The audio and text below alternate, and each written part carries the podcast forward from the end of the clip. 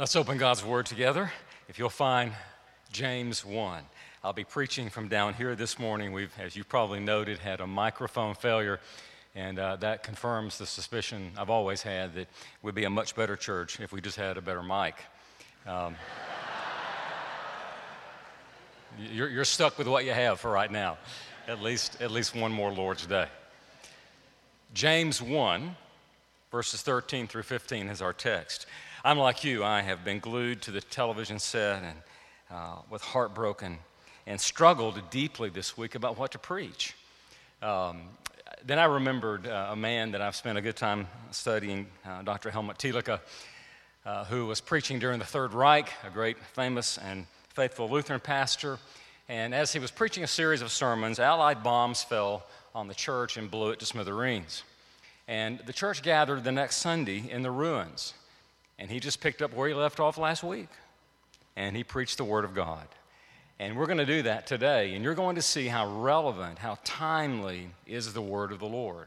Uh, we don't make this up, we don't arrange these things. God just speaks. And He's going to speak today to us a very timely and relevant message that will apply not only to us in our battles with temptation, but is a commentary on the world.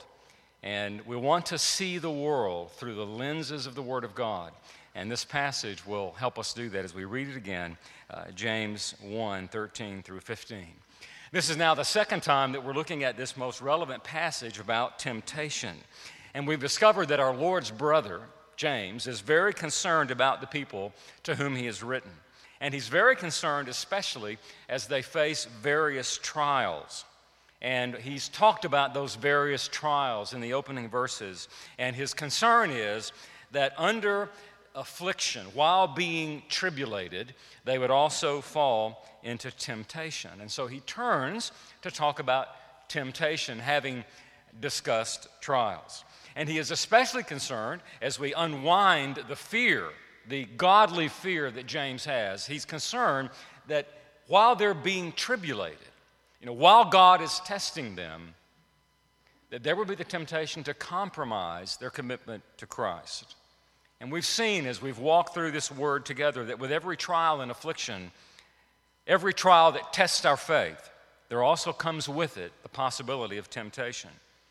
And so every adversity and every trial contains within it the seeds of temptation. Uh, to spin that around, all temptations have a trial and they go together. And so, in this passage that we're about to read for the second time, James will, will answer some questions we have about the relationship between trials and temptations, and then he will speak more explicitly about this thing called temptation.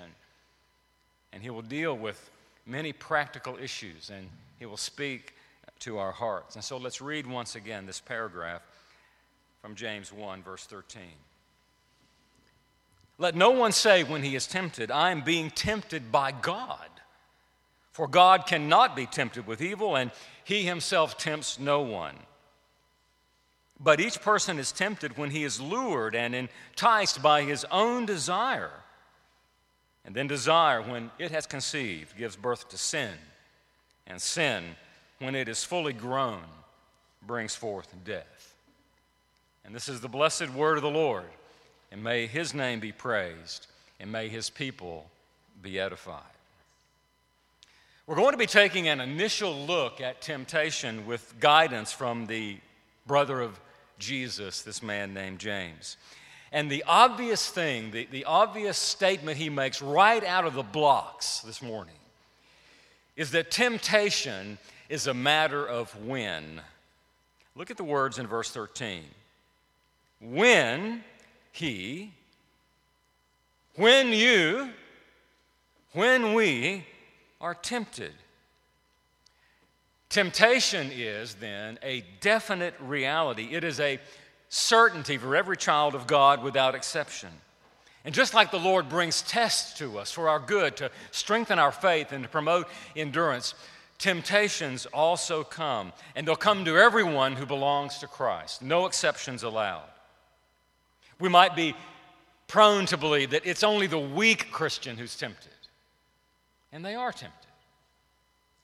But every Christian, Every saint, every believer is tempted the strong and the weak, the mature and the immature, the, the, the novice in Christ and the veteran in Christ. All of us are tempted. It is a matter of when, not if. No person is exempt from temptation. In fact, experience would teach us that it is a continual, daily event.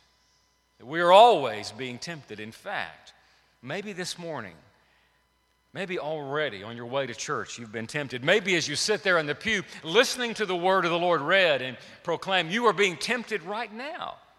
It is a reality for all of us. The sun will never rise on a new day without also bringing with it many temptations. And not one believer, not the strongest believer, gets to coast along unhassled by the allure of evil and wickedness. No one flies at an altitude above temptation, it's always there. It's there at every stage of life. It's there in our youth. It's there in our middle years. It's there in our older years. Every season of life has its peculiar and unique temptations. Temptation will never go away when we are tempted. Now, strangely, there's a word of encouragement buried there for us. Maybe you've already seen it. James is reminding us of all the saints whose stories we read in the inerrant Word of God, those great men and women of the faith, the, the, heroes and the heroines of the biblical story, all of them, without exception, face trial and they all face temptation. Sometimes they faced extreme temptations. Sometimes we read their stories and there were incredible enticements to disobey the Lord, and many did and we read their stories, one of the great evidences of the truthfulness of the Word of God is that it tells the truth about its main characters. It doesn't shade their past, it tells us exactly what they did. And many times they fell grievously because they were tempted. And we read the biblical account and that story of temptation continues to resonate without end through every person's life we read of in the Bible. And we remember where that got started. It got started on the Bible's first pages the Garden of Eden, and Adam and Eve, and a snake hanging in a tree, and a catastrophic fall, and the children of Adam and Eve, and the grandchildren of Adam and Eve and the great grandchildren of Adam and Eve, all the way up to the generation prior to the flood of Genesis 7. All of them continued to be tempted and continued to fall. We read in Genesis 6 some of the saddest words in all of the Bible. Prior to the great flood, we read these words that the Lord saw as he gazed upon humanity, he saw the wickedness of man, that it was great on the earth, and that every intention of the thoughts of his heart was only evil continually. And then, after the destruction of the world by the flood and the salvation of Noah and his family, guess what Noah did? He had no longer dried off his shoes. He had no longer landed the ark and walked on dry land till he was tempted and he sinned grievously against the Lord. You remember the words that God spoke to Cain? Remember those words he spoke right before Cain murdered his brother? Remember the haunting warning the Lord spoke to Cain? He said, Cain, sin is crouching at the door, and its desire is for you. And that is the reality of our existence on this side of Eden.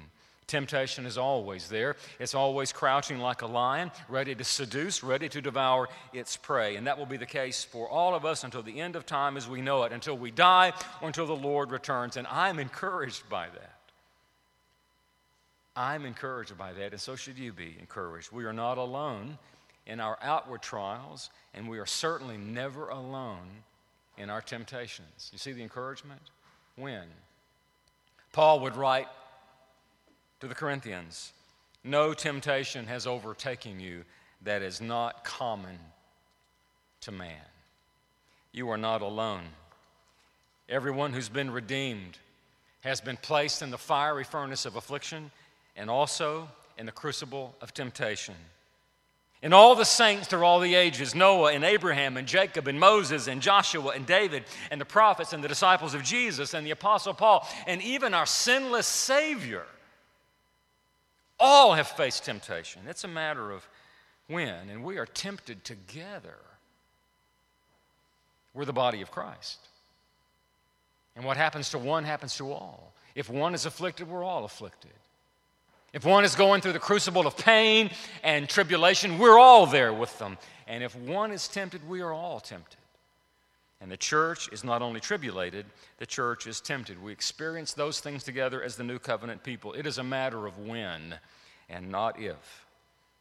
And what we need and what James will supply is the truth about temptation to save us from embracing false assumptions and misconceptions about what temptation is and where it comes from. And so then James says, not only it is a matter of when, but you need to be careful what you say when you're tempted.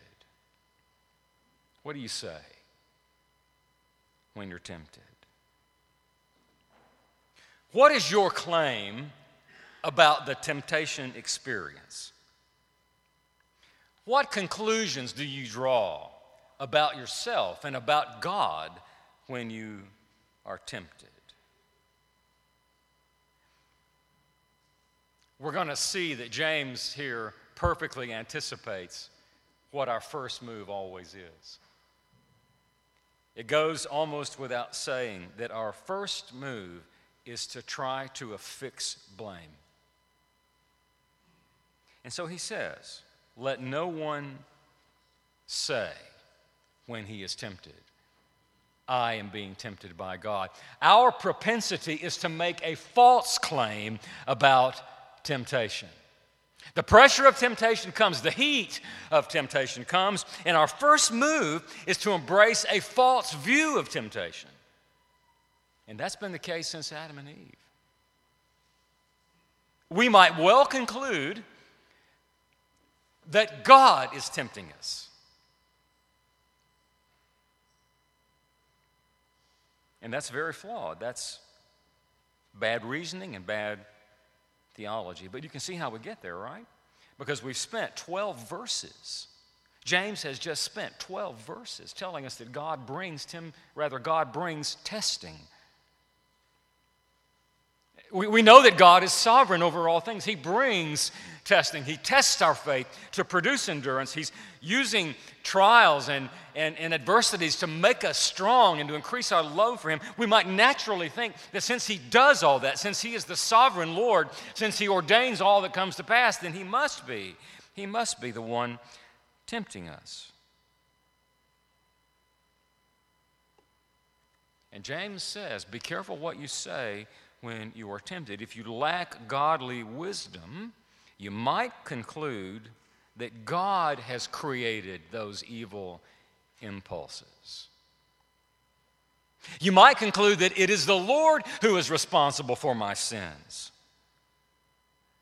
The Lutheran commentator R.C.H. Lenski suggests that many of us might raise these questions Did God not make us with bodily appetites? I mean, did he not create sexuality? Did he not make so many things attractive to us? Does he not place us dangerously close to them? Isn't it the Lord's fault? We might be thinking that. And here James exposes that move, that blame shifting move. He exposes that as one of the greatest evidences of our spiritual corruption, one that we trace all the way back to Adam and Eve when we are tempted, when we succumb to it, there's this immediate pushback. It can't be my fault. All of us, preacher included, all of us want to offload the responsibility to someone else or something else. We want someone or something outside of us to take the blame for what's going on in our experience of temptation. And so we confuse the trial with the temptation. We misread, we misunderstand the Lord's purpose in our time of testing. We say it's His fault when we succumb. We say, Oh, the Lord left me no choice. And yet, here is a direct, explicit command from the brother of Jesus let no one say when he is tempted, I am being tempted by God.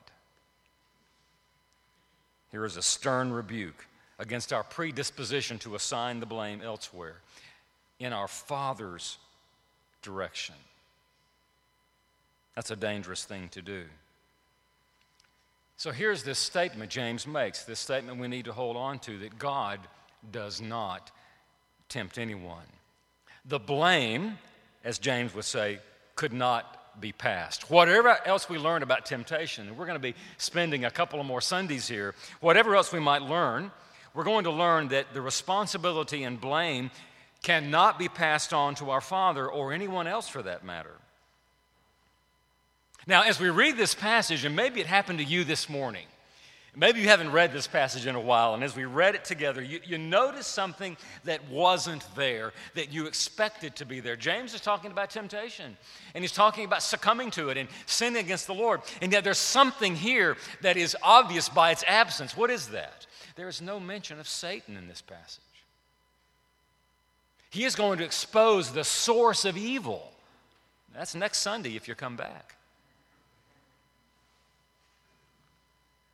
And in this passage, there's not the first mention of Satan. There's no mention of demons. There's no mention of the principalities and powers of wickedness at work in the world. There's no mention of other sinners. There's no mention, there's no reference to our circumstances or our environment. The blame is elsewhere.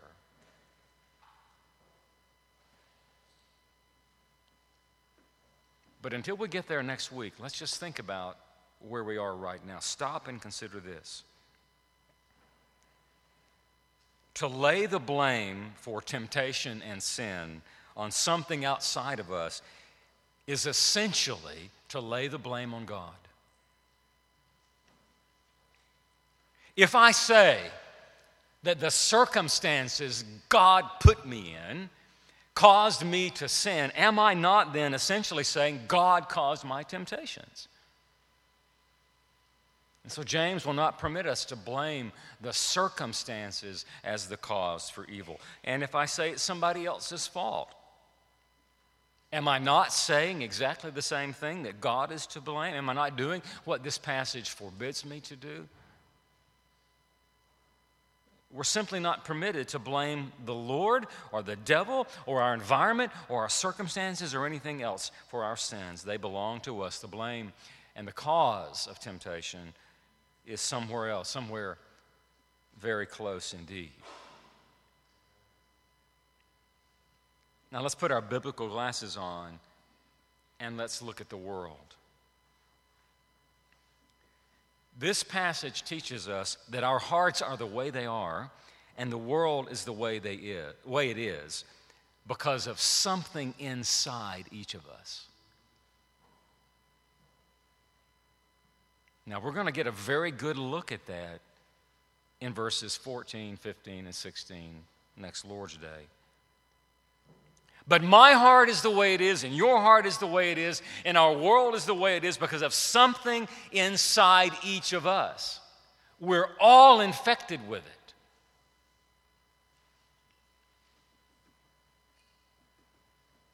And then we could say that our determination, and it's a worldwide phenomenon, that our determination to assign blame elsewhere, to others, to God, that is the cause of all human conflicts. And you see it happening in the Garden of Eden. The first marriage, first marriage ever in humanity gets soured by the fact that they sinned against the Lord and they turned their guns on each other. Eve blames the serpent. Adam blames the woman. And that's the story of humanity. All broken relationships, all broken homes, all fractured communities, all divided nations have their source there. Because it's our number one job to blame somebody else. And when we do that, James would say we're blaming God. all murders and acts of violence, all wars, all crimes, all complaints, all rumors, all gossip, all of it, all of it begins in me and in you. It is our desire to offload responsibility and blame. And nothing, nothing will change until we confess that. If we're waiting on someone else to apologize or someone else to repent, then healing will never come. It will never come. There will be no peace in your home. There will be no peace in your marriage. There will be no peace in your community or this church or this nation or this world until we look in the mirror and repent of our sins and meet each other at the cross. There is no one on this earth without blame. We are the cause of all the world's evils. We together. There is no them. And if I sit in the comfort of my living room and I gaze out at humanity and I'm angry at them for what they're doing, then I don't get it because that's my heart. The spirit of murder lives in me. The spirit of racism lives in me. The spirit of hatred lives in me. The spirit of divisiveness lives in me. All of it is there in microcosm in my heart. And as long as I'm making you the problem, or the government, or the president, or the Congress, or some institution, as long as that's the problem, we will never find the grace of God. It is me. The sins of the world are my sins and your sins. And this is what James is saying. Don't you dare blame God. Don't you dare blame your neighbor. Don't you blame the devil. Don't you blame your environment. Don't you blame your daddy or your school teacher or your football coach. You look in the mirror. And strangely, as harsh as that sounds, there is mercy and healing there. There is grace there. Let no one say, I'm being tempted by God. Now, why? Why and how can James say to us so emphatically that God is not the source of our temptations. Well, well, look with me at verse 13. God cannot be tempted with evil. So we learn something about the nature of God here. It is impossible for God to be tempted. In fact, the word James uses could be translated God is untemptable. He is holy and he is pure. The word says he dwells in unapproachable light. The word says, In him is no darkness at all. One scholar has said that God, our God, is of such unmixed holiness that it is impossible for him to be enticed to plot evil against us. Another scholar has said, Our God and Father, who is pure and lovely, who is holy, is unversed in evil. He has no experience in trafficking evil. And then James makes another direct statement about our God. He himself tempts no one. The one who is of unmixed holiness is also the one of unmixed goodness. He would never harm his children, he would never tempt them. There's never an ulterior motive with God in his dealings with us. He is of infinite goodness and he forbids, he forbids that anything coming from his heart, from his being, would ever do us hurt. So there you have it. Temptation does not come from God, and he cannot be blamed. He will say in verse 16, and we're not going to go there today, but he will say in verse 16, every good gift coming down from heaven comes from the Father of lights, and with him there is no stellar parallax, literally. There is no change. There is no change.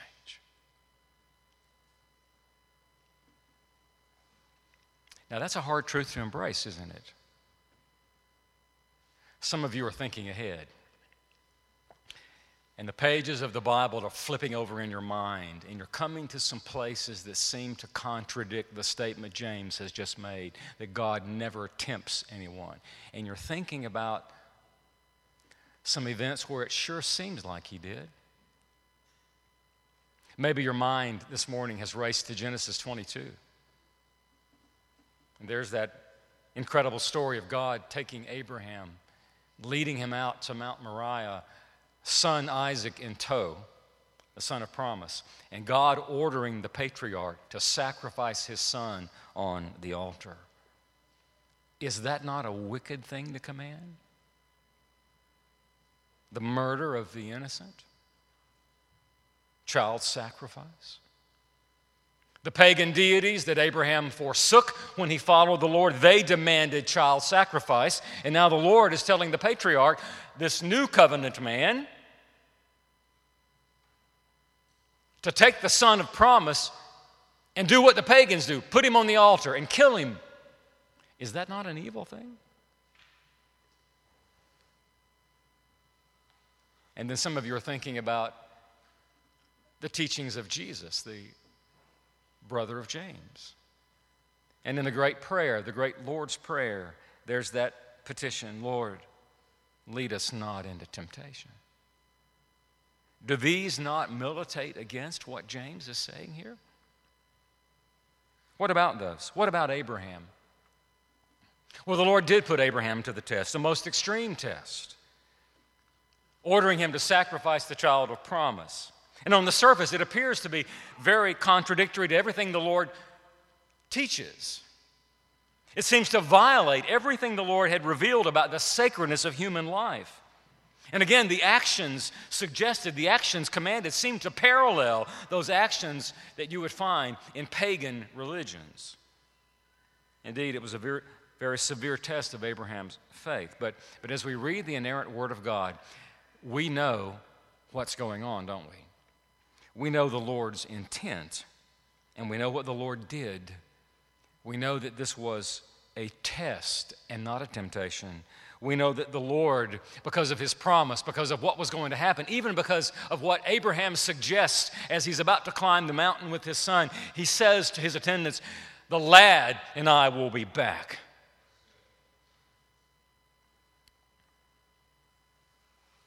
We know that Isaac's life was never in danger. The father's knife would never touch him. The Lord would provide the ram, the sacrifice, the correct sacrifice for the moment. The Lord was not baiting Abraham.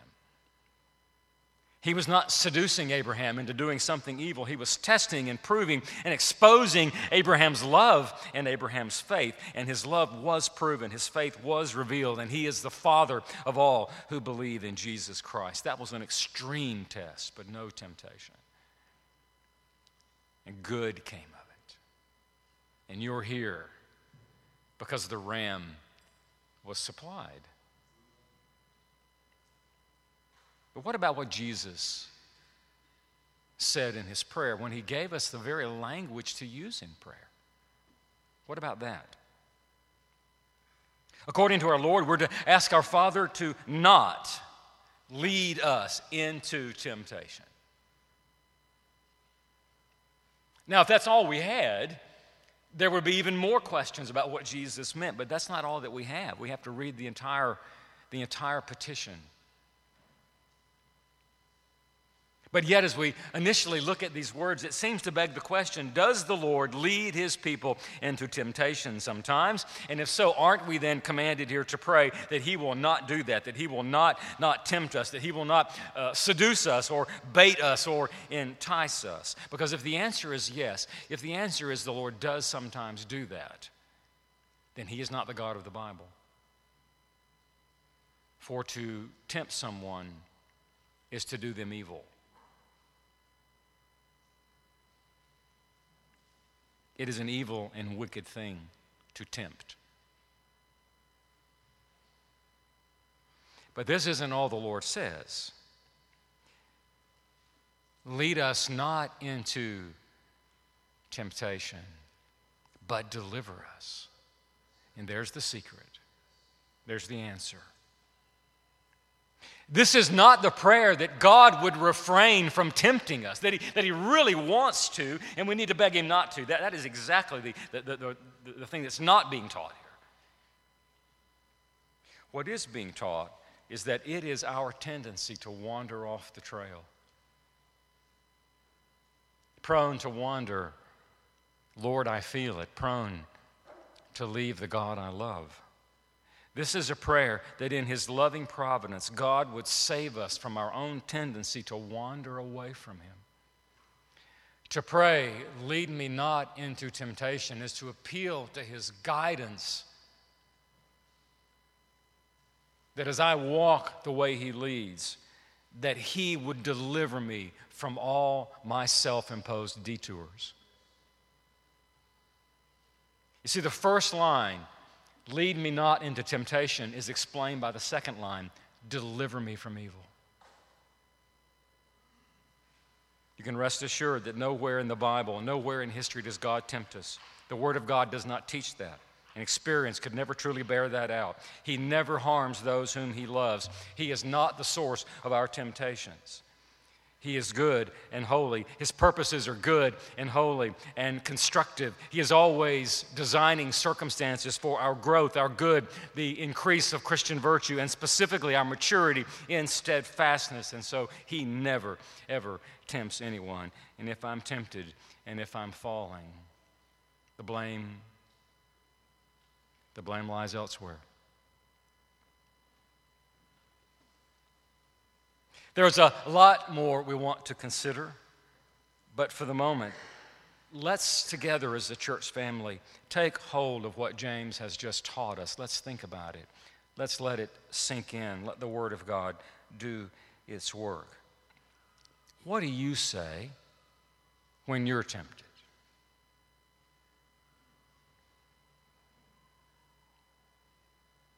What do you say when you fall into sin? What's your first move? Let me gently ask you, as a fellow traveler, have you been blaming God all along for your troubles? Are you angry at Him? Are you angry at the Lord for how your life is going? Are you angry at the Lord for the sins you've committed? Are you upset at Him because of the brokenness of your life or the consequences of your sins that you are living in today? Are you angry at God? Are you, are you secretly betraying a belief that He is responsible? Are you looking out at the world with selfish anger? Are you angry at those sinners for wrecking your world? For wrecking your country? For wrecking your neighborhood or your place of employment? Are you angry at them?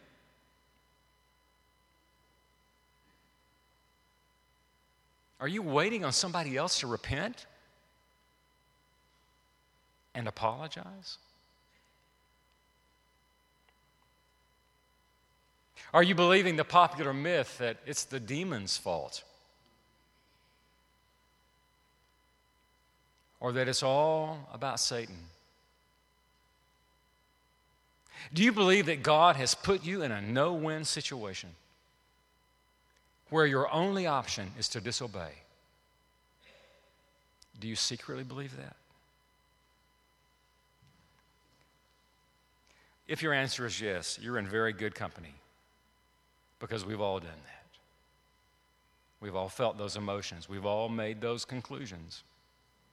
We've all been tempted and are being tempted to pass the buck when it comes to our temptations and sins.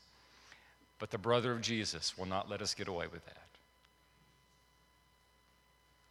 He is telling us that our Father can always be trusted. He can always be trusted to be good. His testing is never designed to lead us into sin. He will never, ever, never, ever place us in a situation where our only option is sin. So let's change what we say when we're tempted Let's change what we say when we fall. Let us say, Lead me not into temptation. Deliver me from evil. Forgive me. I am guilty. I have sinned. And those are words that lead to healing and salvation. And when that change in our language has occurred, when that change in our hearts has occurred, then we will be blessed. The blessing of God will fall on us.